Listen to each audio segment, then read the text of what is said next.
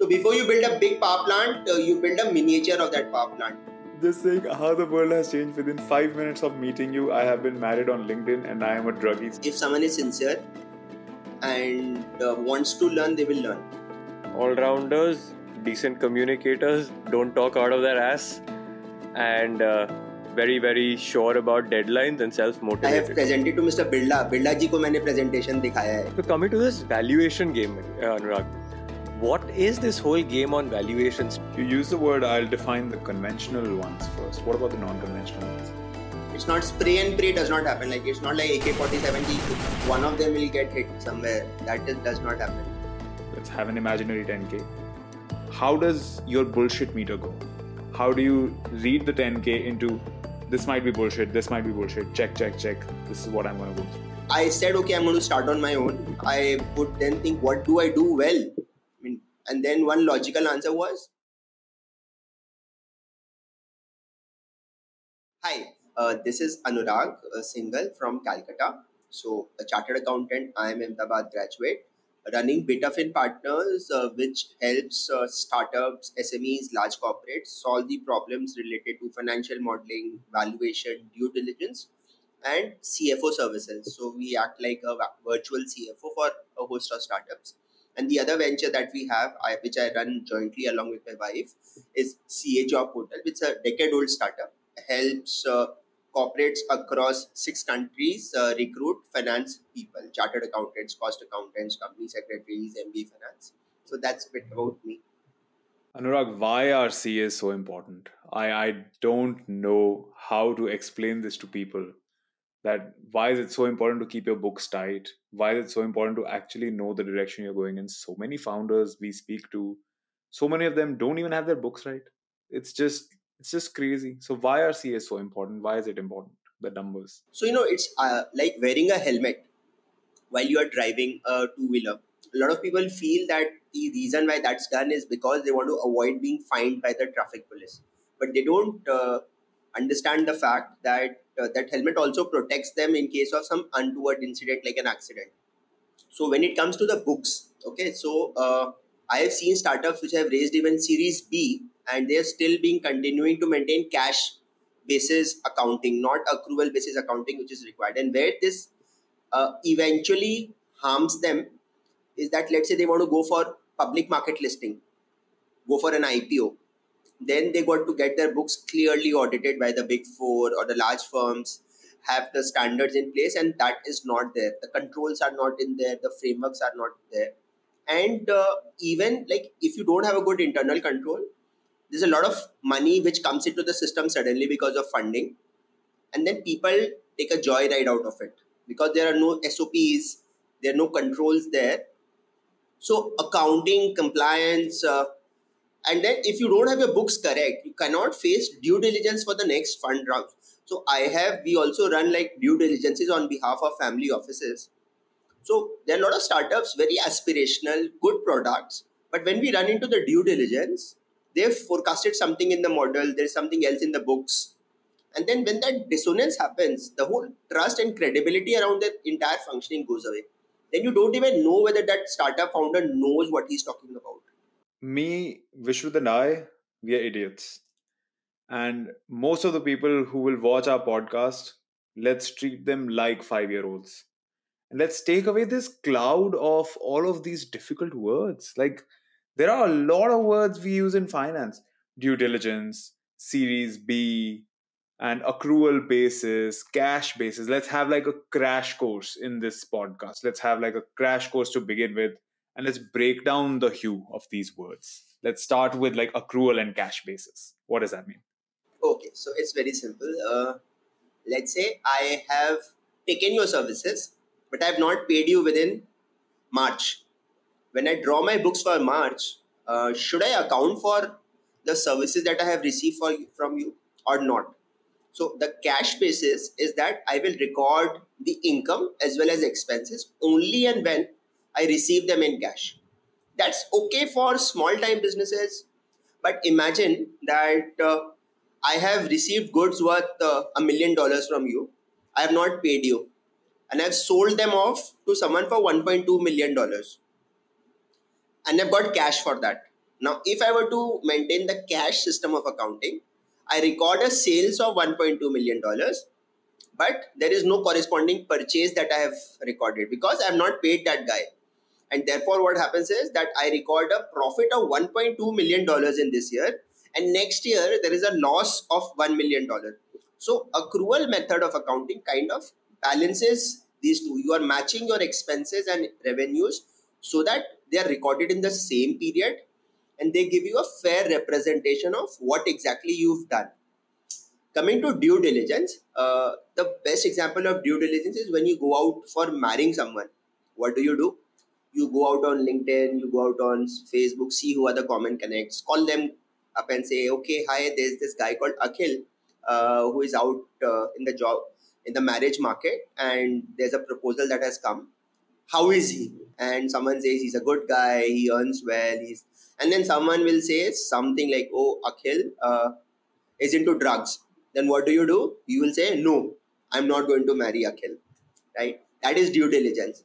When you are all hungry about a startup, investing into that startup, all good good things, and suddenly there are these red flags which will emerge. Oh, the promoters are taking cash out of the system. They're not maintaining books properly. They've had contracts where they have to pay penalties uh, there's a legal notice on them, the tax department is after them, then what happens? You're going to hold back and say, no, I'm not going to invest in this company. Or I'll have to caveat my investment for all of these risks which have emerged in course of this due diligence. So just in that case, I can also caveat that there'll be a condition precedent to the marriage that Akhil will have to get out of drugs, else I'm not going to marry him. So it's not that due diligence is always a deal breaker you can also set up some conditions precedent to your entering the transaction. That's uh, Series B, uh, Series A. So it's basically there's nothing cast in stone with respect to what are the milestones where Series A, Series B, Series C happen. But typically, what happens is once you start a venture and uh, that venture needs external funds, you get some seeds at the beginning, like small seeds which will just help it grow. And then uh, it's like angel investment of friends and family. Then it goes into the angel network.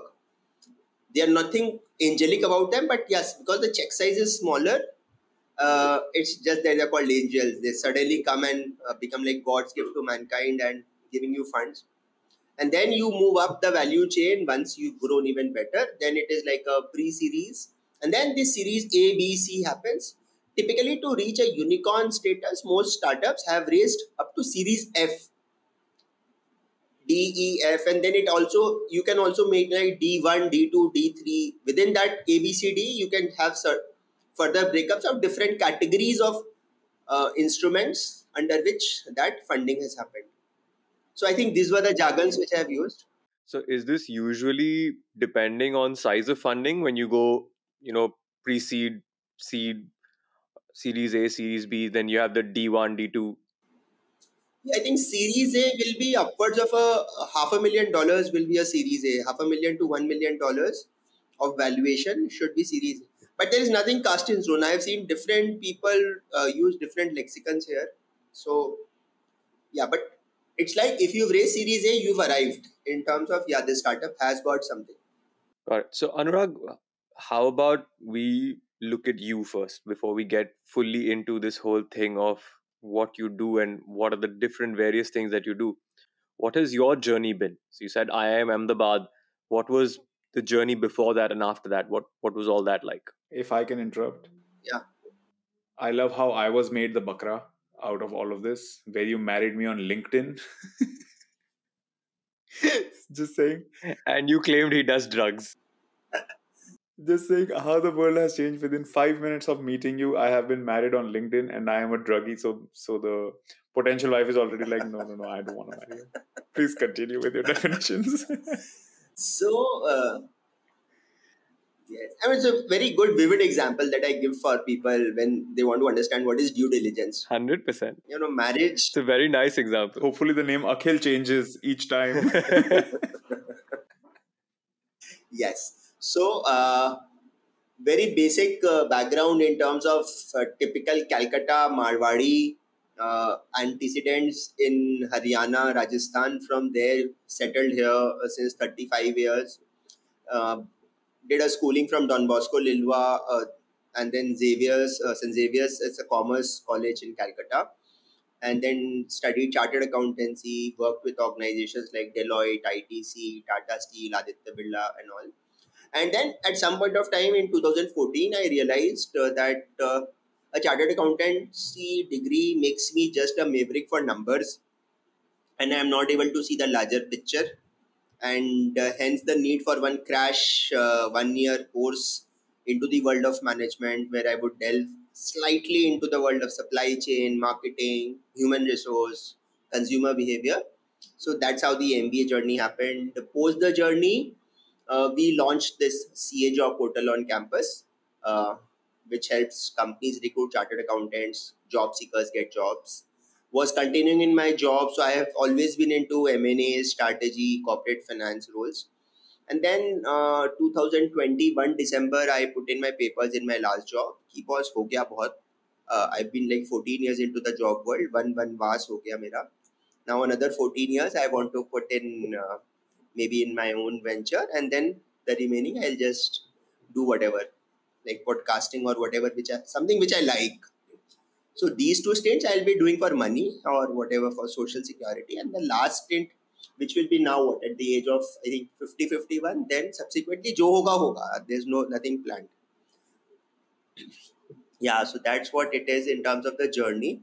I also have a YouTube channel uh, and a LinkedIn handle where a lot of people follow me, uh, which gives me the ability to express my ideas to a very large audience not that I've become an influencer in any way, but I really love uh, expressing myself in form of content. And yeah, that's uh, about me. Chartered accountancy in India is a whole lot of war by itself, considering how low the passing rates are and how difficult it is to actually become one. And yet, I don't feel it is fully appreciated what chartered accountants do for a firm. Let's go with you know you have had such a long experience as a chartered accountant and you've had such a long experience in this world top five things that make chartered accountants important or that a regular person must know that a chartered accountant does? Okay. So uh, the conve- i'll just talk about more about the non-conventional ca also so the conventional ca let's say one point could be the conventional ca side uh, helps you get your compliances, books, etc. in order. That's number one. The second thing is just CA can do everything. There's nothing on the world which a chartered accountant cannot do because once you've had this degree, you get a launch pad. There's a lot of confidence that this degree gives you because of the rigor, sheer rigor of the curriculum.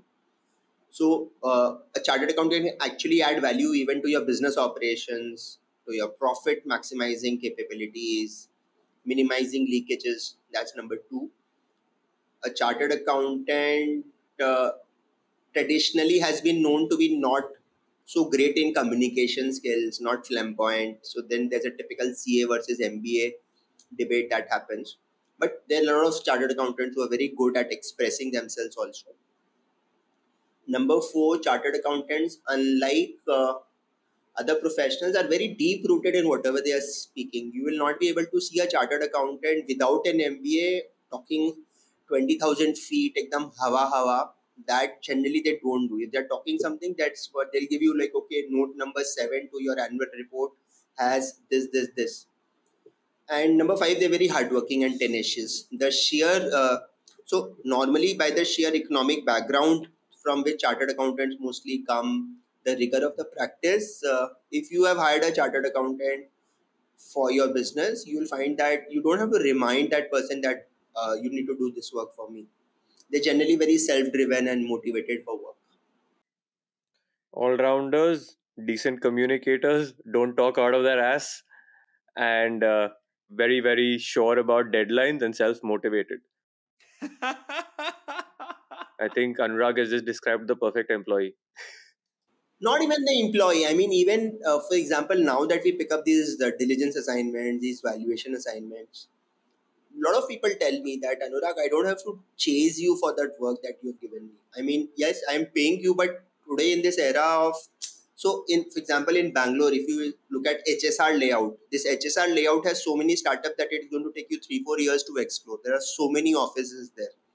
So there's actually a dearth of good service providers in their such kind of environments. So in that case, people who are willing to pay also for good services don't get good service providers. In that situation, I think uh, this kind of an work ethos really helps. Even in entrepreneurship, I mean, since uh, we have been running this cajobportal.com, uh, so a job site for chartered accountants by chartered accountants, that was the first of its kind in India and really got very good response from the market because people could see the difference in terms of the service delivery of course i mean there is uh, we are less flamboyant maybe as compared to other professions uh, so let's say if you have had a year in some INSEAD or a Harvard or somewhere, and then you come back, of course, there's a lot more finesse in terms of what you speak and how you present. But yeah, basic nuts and bolts, that rigor of work, I think uh, chartered accountants would do very well at that. You use the word. I'll define the non. Uh, I'll define the conventional ones first. What about the non-conventional ones? Non-conventional chartered accountants today they do not like to do audit, accounting, taxation, which is the usual way the world defines chartered accountants. So uh, I think maybe sixty to seventy percent of the chartered accountants who approach us, the freshers, they say हमें नहीं करना accounting in a big four firm or auditing etc or a taxation You want to get into management consulting, investment banking, private equity, VC, equity research, or maybe give us business partnering roles. We don't want to get into tally accounting and SAP accounting. We'll add value to the business through our sheer commercial acumen. So I think that's how the non-conventional CA has been emerging. And all the more, I mean, the market has also been reciprocating to it. So initially, for example, management consulting firms were very reluctant to hire chartered accountants. They would think that oh, CAs don't have that finesse, etc. But once they hired chartered accountants, so they started off with rank holder chartered accountants, and they saw that yes, uh, at maybe lesser cost as compared to MBAs, they were doing well. So tell us more about starting BetaFin Partners and how did that come about? So starting BetaFin Partners uh, happened last year uh, one and a half years since we've been running this. So see over the years, uh, so what happens once you go to a B school and you see the larger canvas? It becomes very difficult for you to come back and then work in a siloed job, uh, working for just one boss and then waiting for the annual increments, that 8 10% increment. Because then you feel that uh, there's such uh, a massive opportunity outside this job security, this salary dopamine so probably it was more entrepreneurship, uh, the bug of entrepreneurship that bit me. And then when I said, okay, I'm going to start on my own, I would then think, what do I do well? I mean, and then one logical answer was, uh, do things that you've done in the past 14, 15 years, which you've done well, which the world has acknowledged that, yeah, you have some good command over it. And therefore, I said, okay, what are the skills which I know well? Financial modeling, valuation, due diligence, content side. So I made annual reports for companies. We also started off with pitch decks for startups. Now we are not doing it because of a host of issues uh, there. So uh, that's how BetaFin Partners started. Uh, we got our first clients and one after the other through word of mouth, uh, through referral, and yes, of course, content marketing, which I do. It just uh, is going steady now. So Anurag, we read this book called e-myth revisited okay? And it talks about what you're saying that you know you do a job and you think you're skilled enough in that job to start your own business. However there are a lot of things in the business that you when you're a salaried employee do not think about. So what are i would say what are the three things or five things that you have noticed in your process of starting betafin which you say probably you didn't realize when you were starting out and those were things that you had to deal with? Oh yes uh, so what happens is that once uh, from a job world you start off as an individual practitioner, uh, so it becomes that whole ego and the aura that uh, surrounds you that you are associated with this brand and that brand that all gets shattered because no you're no longer associated with it. so your self identity uh, so you go out in some marriage function and say kya kar rahe ho aajkal and मैं तो Aditya Birla group में काम कर रहा हूँ मैं तो Tata steel में काम कर रहा हूँ एंड सडनली क्या करूँ बोले जी मैंने जस्ट स्टार्ट किया है तो that managing that sudden loss of identity. I mean, in a society today, we identify ourselves by the brands that we work for. That's one. Uh, the number two, I think the marketing side is underrated. People think, for example, I also used to think that since I've got skills, the world is going to just hand me over this work on a platter. Doesn't happen like that. Marketing, networking, those are far more critical skills. In fact, if you get work, there are dime a dozen people who can execute it for you.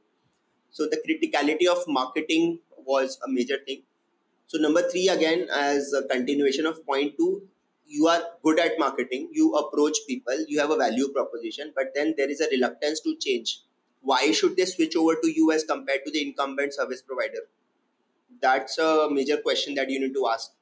हम तो भाई इसी से करवा रहे हैं। पाँच साल हो गया। We are very happy with our service provider we are not going to change just because you started so that sense of self entitlement that you have that oh since I have started the world should just stop over and give everything to me that doesn't happen so that's those sales calls don't fructify not because you are not good but because there someone else also is equally good और maybe less good but he is made or she is made indoors into that system much earlier than you and now people trust that person Number four, employee attraction is a major problem. I mean, attracting employees, uh, talent attraction is a major challenge. You don't have that.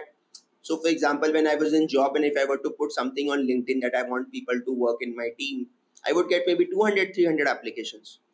And I would then interview them. All of them would turn up to the office to get interviewed, etc But then once you start on your own, uh, you have no brand.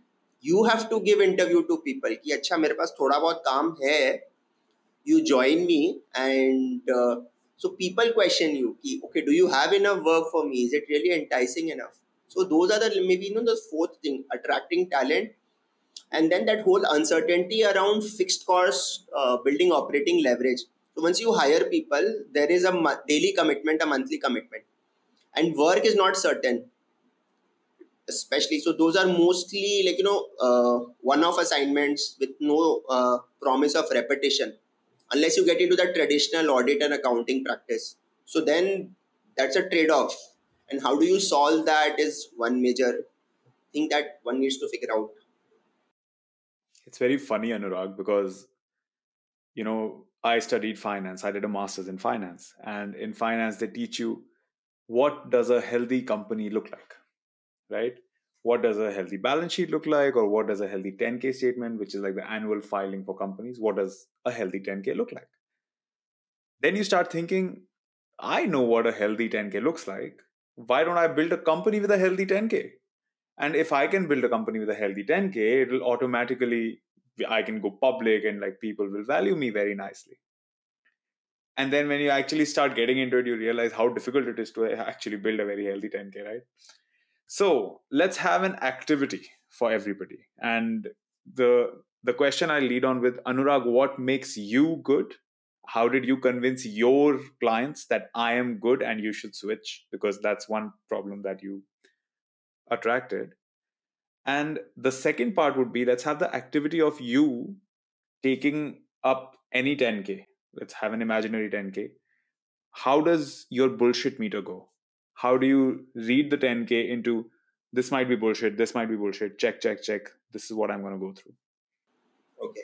So the first thing is like uh, in terms of my pitch deck uh, so you get your first couple of clients through sheer uh, luck okay? So that's how I, my pitch deck also starts that okay i have already worked for asian infrastructure investment bank i've already worked for uh, maybe an itc so now if you get these two clients uh, you know that i have something under my belt uh, which can be of merit. So basically the pitch is that in the past and this is the honest pitch which i always tell people that i have done what i have done like financial modeling valuation pitch. Like and i have also been in front of mr kumar mangalam birla and have presented my financial models to him. So imagine the owner of like a 40 50 billion dollar conglomerate uh, he also says, okay, Anurag, what is your view on this in that meeting restricted to the mining business? So then uh, that has been one big uh, clincher in terms of getting deals. When people hear that, they're like, okay, okay, this guy knows at least this. And then the other thing which in the works has worked in the pitch deck is I tell them that I don't know a lot of things. For example, I don't know taxation well. So if you were to give me direct taxation, indirect taxation work, I have not worked in that. So closing doors to a lot of uh, opportunities gives people the confidence that what you are pitching for actually you are good at that. So that has worked for me. The work experience in the past has been the primary uh, elevator pitch. And of course uh, through execution also we have proven that in ca job portal we've already worked with this this, this, this client. And hence uh, please give us a chance. And maybe you know sometimes it's just like okay please give us this template to review whatever work you've done in the past and then it's a kind of a thing that you have to find five mistakes in that thing and say okay uh, you're not giving me this work fine but your present service provider is not looking at these five critical things. Those could be some things uh, yeah. The second thing is uh, when you talked about a 10k i think uh, typically what one needs to look at in a 10k is very clear. Uh, how much of your pat uh, which is your profit after tax translates into cash flow from operations. If 80% or more of your profit after tax does not translate into profit uh, cash from operations which means there is some major issue in this business. Either you're making sales uh, but those guys are not paying up uh, or there's some goof up around something which is happening. So uh, one is cash flow from operations to profit after tax how much audit fee are you paying? Is there some significant increase in audit fee year on year uh, along with all the shady accounting that you're doing? You're also incentivizing your auditor to remain silent uh, by paying more. Uh, how much is your top management drawing as a percentage of uh, the revenue or the profits? Are they just you know making hay while the sun shines and then the party is over and they are by that time millionaires or billionaires? Uh, then maybe the composition of your revenue in terms of the geographical mix uh, how much are you making in india how much are you exporting or by segments and how that has changed year on year. So i think to read an 10k in isolation rather than that a better more effective way is to take 3 4 years of 10k and see trends changing in terms of how much is each expense as a percentage of revenue and when there are spikes then are there corroborating evidences uh, to establish that yes this is fine else something goof up has happened in the whole thing there's been someone who is fucked up somewhere so that's i think could be a good metric I have a great advice for the viewers. Uh, ChatGPT has made all of this very simple. So take all of Anurag's questions, figure out a company that you wish to actually search up, take their four 10Ks, upload it to Perplexity, and start asking these questions, and it'll just search through the 10Ks for you and it will draw you graphs and it will give you like, okay, this is what happened, this is how much profit after tax is uh, converted into cash flows from operation, right? So like go for it guys go ham Akhil, you're making sure Anurag is not going to ask any more questions on this that he wants answered. He's not going to give us an insight into any of his questions now. I really like the fact that you know how you highlight that if you restrict yourself from certain jobs, so as they say, if you niche down and we're telling that person that hey, I can't do one, two, three things, but I can do one, two, three, four, five things. That person understands that if you yourself are cordoning yourself off from those three things, you you you understand your skill set in those five, and you're making sure that you know we don't give give you the thing that doesn't suit your skill set. I think that's a major marketing point, and I think we are often taught the other way around He tell them all eight or ten so that at least somewhere something sticks.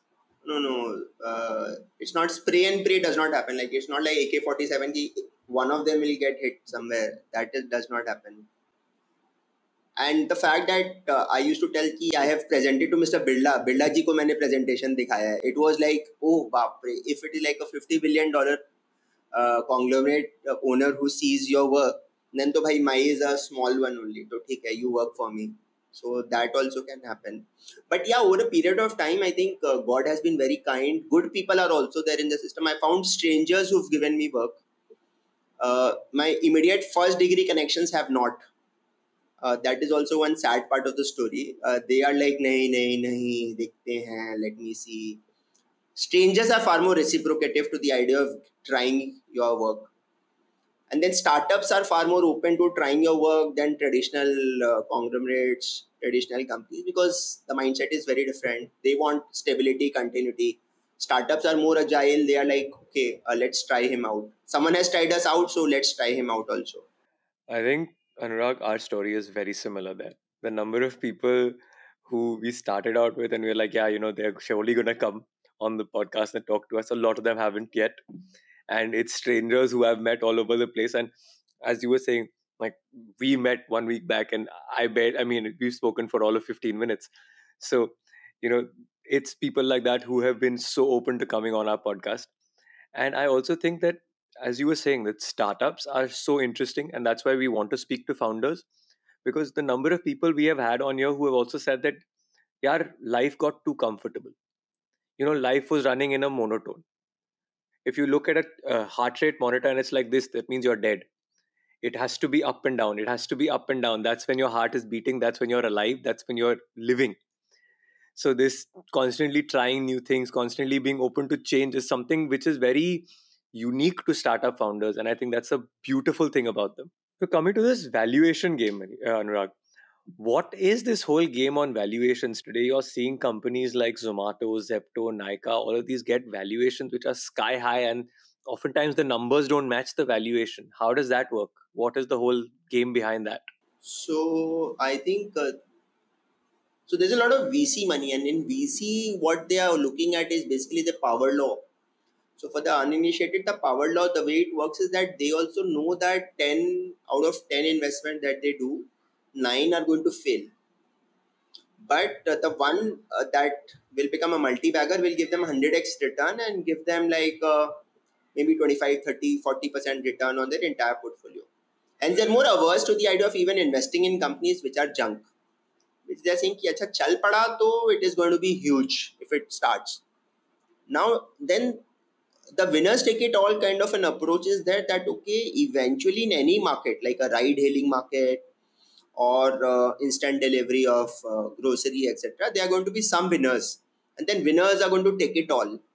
Since uh, they are going to be the market dominant players maybe not now 5 years 10 years from now uh, their habit inducing behavior is going to happen where today i even compare between an ola and an uber and an indrive but my kid uh, will not do that. They will go to an amazon and just shop or maybe they know that Nykaa is good on the beauty and personal care they are not going to even compare between two different websites. So maybe it's a long story that the people are trying to play. If you look at it positively from their perspective if you look at it from a gambling perspective it's based on a greater fool theory that as long as someone else is there who is willing to buy this at a higher valuation they're okay. We put their money. In fact it's not their money. It's that of the lps so that's how I think this whole valuation game is working, where uh, people are just maybe partying uh, and till the party goes on, you do not know. Eventually, whoever comes naked, uh, they'll see later. But right now, the tide is on, and yeah, that's how it is. Anurag, what is a financial model? It's again one of these things I want a financial model. You go to a bank to raise some debt. I want a financial model. You go to a VC to raise some money. I want a financial model. What does it mean? How does it work? What do we look at? If I'm a company wanting to raise money, what do I fix? Uh, so financial model is basically uh, an Excel spreadsheet that kind of represents uh, how you're going to your business is going to uh, look like in five years, seven years from now so it's like a if you look at a bottom up approach to building up a business uh, valuation case so you have to look at how many customers how many trials uh, who are your customers then what are your expense line items? Uh, what how much you're going to pay to your ceo how many accountants you're going to hire? What is going to be a variable cost selling cost? So before you build a big power plant uh, you build a miniature of that power plant. It's a small uh, plastic power plant. People can see that visualize it and if they're okay then they start constructing that large power plant.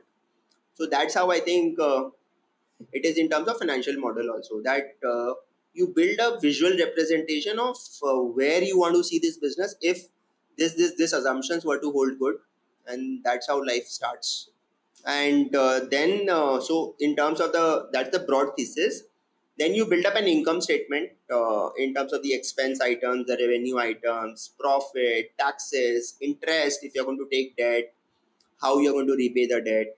So, all that you can think and visualize about that business, you put in that Excel sheet. And what emerges from there is a cash flow statement uh, how much cash you're going to generate from the business.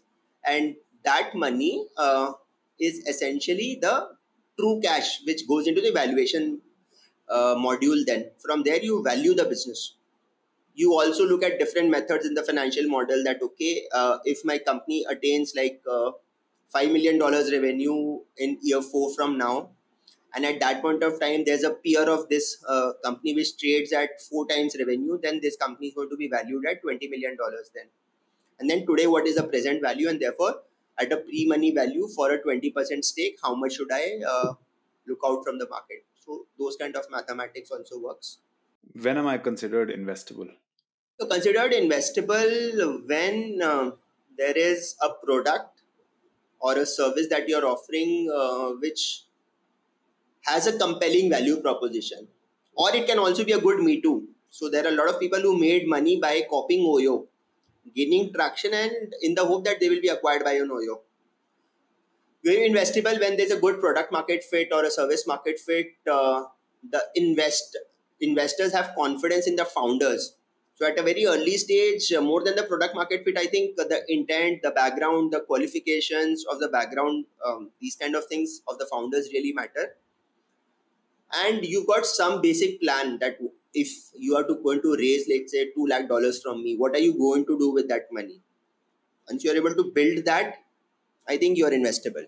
And people once they see that there's some scale so vcs uh, are very much particular about this scale aspect that they're going to invest in your business only when there is some big scale which is there. Anurag you speak about the importance of qualifications. How has qualification impacted you? How has your different like you know you spoke about how you're, working with the Birlas and giving presentations to Mr. Uh, Mr. Birla helped. But how has your like you know you said you went IIM Ahmedabad. How has that impacted? Has that helped you in any way? What has that done? Qualifications uh, essentially help you bridge that trust deficit. Initially, when I meet someone, I don't know who is he or who she is once they tell you that okay i've graduated from this college been in through the rigors of this program uh, you feel that okay if this person has navigated these uh, turbulent waters uh, they can do this work for me. So qualifications etc or only that initial uh, icebreaker bridging the trust deficit etc eventually it is going to be a work which has to be because a lot of people with very high qualifications also goof up in life. And people without marquee names uh, on their cvs also do very well. But yeah if you have those qualifications it just helps it gives you that foot in the door. Yes. So we spoke with a founder very recently, and he went to IIM Ahmedabad. And before that, he was in a regular college, and uh, his family was not very. His family was not very keen on his intellect, let's say it that way, before he went to IIM Ahmedabad. And he's like, as soon as I got into IIM Ahmedabad, my family was like, oh, you're smart and as soon as I got into IIM Ahmedabad, my friends were like, Oh, you are also smart. He's like, I knew I was smart. But within a span of that one day to the next day, when I got that letter in my hand that you are in IIM Ahmedabad, the world got to know that I am smart. so that was the only difference between me getting into it and me not getting into it. Absolutely. Uh, it is like, you know, from an in like from a fundraising perspective, if you are an IITian and you approach a VC, the sheer fact that you're an IIT, an IIT Delhi, IIT Bombay, it also helps them to sell the story in their boardroom that we are going to put in a million dollars on an IITian. So it works uh, to that extent, yes. Uh, and especially I've seen this IIT circle really is far more uh, profound and well networked as compared to even IIMs. So IIT Bombay uh, batch of 98 will reciprocate to an IIT Bombay batch of 2014 just because they're IIT Bombay. It will happen in IIM also, but uh, yeah, it really. How do you hire Anurag? Do you look for IIMs? Do you look for IITs or do you look for special people? So, uh, see, I think uh, the broad hypothesis there is I am at that stage of my venture right now that I can't really afford people also with very great qualifications. But uh, so at this point of time, I hire uh, on intent, on sincerity. With basic intelligence in place, uh, I hire on sincerity. So my underarching principle always has been that uh, if someone is sincere and uh, wants to learn, they will learn. At least the work which needs to be done repetitively on a daily basis, they can learn that. It's not a major problem. So you hire based on character and values. How do you go about identifying these values? What are some things that you look for? Yeah, so you get into the background of that person, how that person has been over the years. You have to understand why that person wants to work for you. Uh, you ask them that, see, I am an individual. Why do why do you want to work for me? Why don't you go to a PwC and work? And you look at those responses. So it could be that okay, uh, people tell very honestly, see, I can go for a PwC, but uh, see, I have to stay at home. I got to take care of my kids. And you are like okay that's a very uh, interesting and actually a logical question. And then you are able to solve that by offering work from home in your limited setup. A large pwc or an hp or a deloitte cannot maybe. So uh, those could be answers. There could be very rich people who want to work. Uh, so they want to work for self actualization so from that perspective they are a good fit in your scheme of things. Okay even if that person works for one year okay they are not going to really go for uh, 10% hike 20% hike and move on. Different reasons. I mean it is a very individual story. Uh, if you really want to hire well you have to understand the story of that person before uh, anything else. And yes uh, you can always give case studies questions etc to top it up Anurag, I'm not raising money. I'm a small business. How do you help me? What services do you provide for me? So you're a small business. I will get into your business and review your operations from a finance standpoint, from a strategy standpoint, and uh, maybe look at even things like your digital marketing spends and are you really computing the ROI on your spend? I'm going to look at the efficacy of your procurement decisions.